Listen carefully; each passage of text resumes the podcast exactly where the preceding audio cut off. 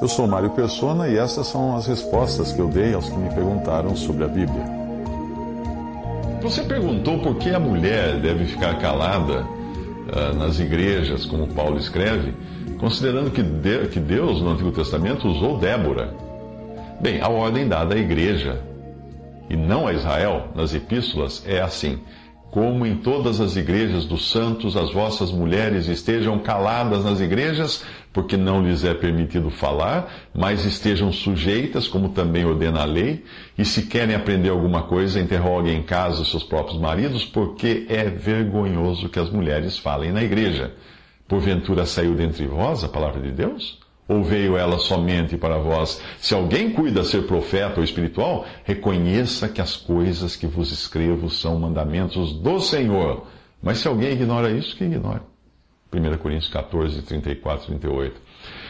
É evidente que no mundo moderno, uma ordem assim, dada pela palavra de Deus, parece fora da realidade. Mas se ficasse para nós, eh, para nós decidirmos o que obedecer e o que não obedecer, já não estaríamos sujeitos à autoridade da palavra de Deus e sim aos nossos próprios caprichos. Parece até que o Espírito Santo sabia que tal ordem seria olhada com desprezo por muitos nos últimos dias e acrescentou uma pergunta que parece ter, até ter um tom de ironia. Porventura saiu dentre vós a palavra de Deus ou veio ela somente para vós? Se alguém cuida ser profeta ou espiritual, reconheça que as coisas que vos escrevo são mandamentos do Senhor. Hum, do Senhor e não de um Paulo machista, como alguns gostam de interpretar esta passagem. Mas você escreve contando que Deus ah, teria enviado duas mulheres para pregar o evangelho em uma cidade, as quais ficaram por vários anos à frente da igreja, ah, até os irmãos desejarem eleger um homem, um pastor, para liderá-los. Porém, segundo você, o homem acabou deixando o cargo e uma das mulheres voltou para colocar a casa em ordem. Você conclui que quem manda e controla a igreja é Deus dando a entender que não podemos contestar a experiência que mencionou, ou seja, não podemos discutir com Deus se ele, se ele mandou aquela mulher cuidar da, da igreja. Bem, a questão é que nenhum de nós pode julgar um servo de Deus, porque é a Deus que ele, que ele deve prestar contas, mas podemos muito bem comparar se o que ele faz ou ela faz está em conformidade com a doutrina dada pelo Espírito Santo à igreja. E nesse caso específico, tudo está completamente fora de ordem.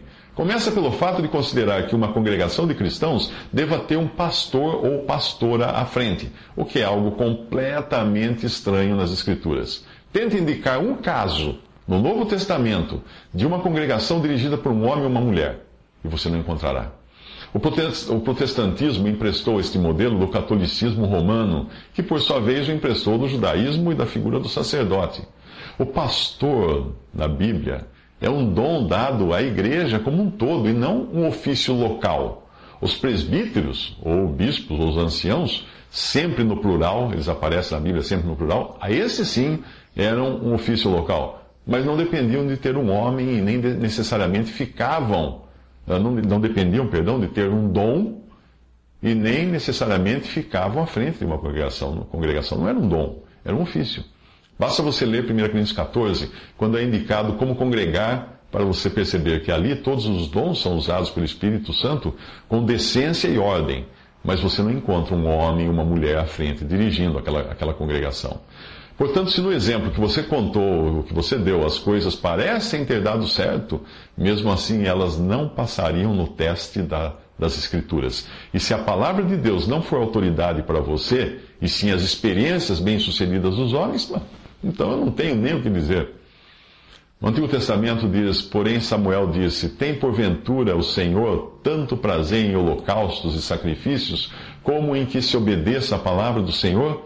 Eis que o obedecer é melhor do que o sacrificar, e o atender melhor é do que a gordura de carneiros. Escreve isso em 1 Samuel 15, 22. Mas a sua dúvida é porque Deus teria levantado alguém como Débora, como profetisa e juíza de Israel, se não quisesse que mulheres tivessem tal posição. Bem, primeiro é importante entender que existe um enorme abismo entre a maneira como Deus lidou com Israel e a maneira como ele cuida, como ele lida com a igreja. São povos distintos, com esperanças e responsabilidades distintas. Mesmo assim, Também era fora de ordem uma mulher ocupar uma posição de projeção naquele tempo. E se isso aconteceu no livro de Juízes, foi porque os homens não cumpriram com suas responsabilidades. Juízes 21, versículo 25 diz: Naqueles dias não havia rei em Israel, porém cada um fazia o que parecia reto aos seus próprios olhos. Foi um tempo de extrema ruína, ao ponto de uma das tribos quase ter sido dizimada completamente. E no capítulo 20 daquele livro, o povo uh, foi obrigado a providenciar para que não ficassem sem descendentes, porque eles tinham matado quase todo mundo de uma tribo. Mesmo, mesmo tendo sido convocada por Deus para julgar Israel, pela negligência dos homens, por causa da negligência dos homens, quando Deus colocou Débora em uma missão importante, ela, ele. Uh, ela chamou Baraque. Ela sabia muito bem guardar a ordem estabelecida por Deus desde o Éden. E disse o Senhor Deus: Não é bom que o homem seja só, far-lhe-ei uma ajudadora idônea para ele. Em Gênesis 2,18.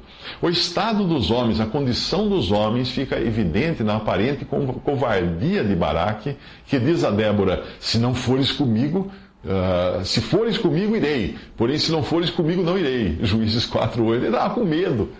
Se ele, tinha, ele tinha que segurar na barra da saia dela. Diante de um homem assim tão tímido, Deus precisava usar uma mulher para levar adiante a libertação do povo e outra mulher para matar Cícera, o inimigo. Por isso Débora profetiza. Ela respondeu: Certamente irei contigo, porém não será tua. Ela dizendo a, a Baraque: ah, Não será tua a, a honra da investida que empreenderes pois as mãos de uma mulher o Senhor entregará a Císera. Juízes 4:9. Em Juízes 4:21 diz: Então Jael, mulher de Eber, tomou uma estaca da tenda e lançou mão de um martelo e chegou-se mansamente a ele e lhe cravou a estaca na, front, na, na, na fronte, de sorte que penetrou na terra, estando ele, porém, num profundo sono e já muito cansado, e assim morreu.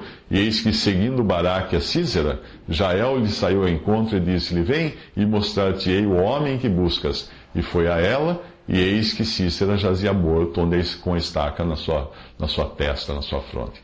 Mesmo que os fatos demonstrem que duas mulheres haviam sido os instrumentos usados por Deus para eliminar o inimigo, quando nós vamos a Hebreus e encontramos o Espírito Santo, que inspirou o texto, colocando Baraque entre os outros homens, como Gideão, Sansão, Jefté, Davi e Samuel, os quais por fé subjugaram, subjugaram reinos, praticaram a justiça, obtiveram promessas, fecharam a boca a leões, extinguiram a violência do fogo, escaparam ao fio da espada, da fraqueza tiraram força, fizeram-se poderosos em guerra, puseram em fuga exércitos estrangeiros. Hebreus 11, 32 a 34. Quando é a hora do Espírito Santo dar testemunho, é desse, de, do homem que ele fala porque era ele que estava encabeçando a situação toda.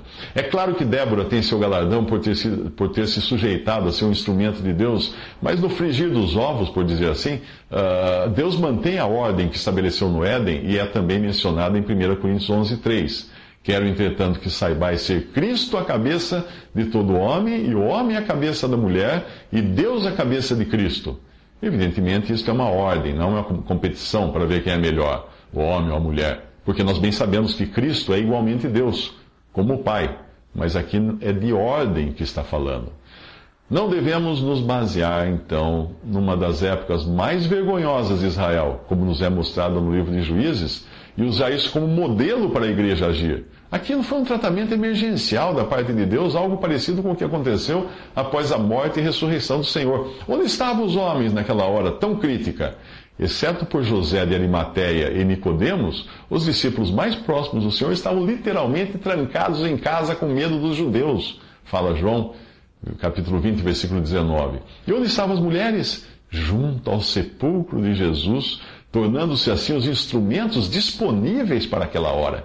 E foi a elas que foi dado o privilégio de serem as primeiras a anunciar a ressurreição. A instrução que hoje é dada à igreja, em 1 Coríntios 14, está muito clara. E deve ser ela a nossa bússola, e não nossas experiências. Obviamente, Deus usa e muito as irmãs, mas deseja que elas permaneçam no lugar que Ele designou e sirvam a Deus ali.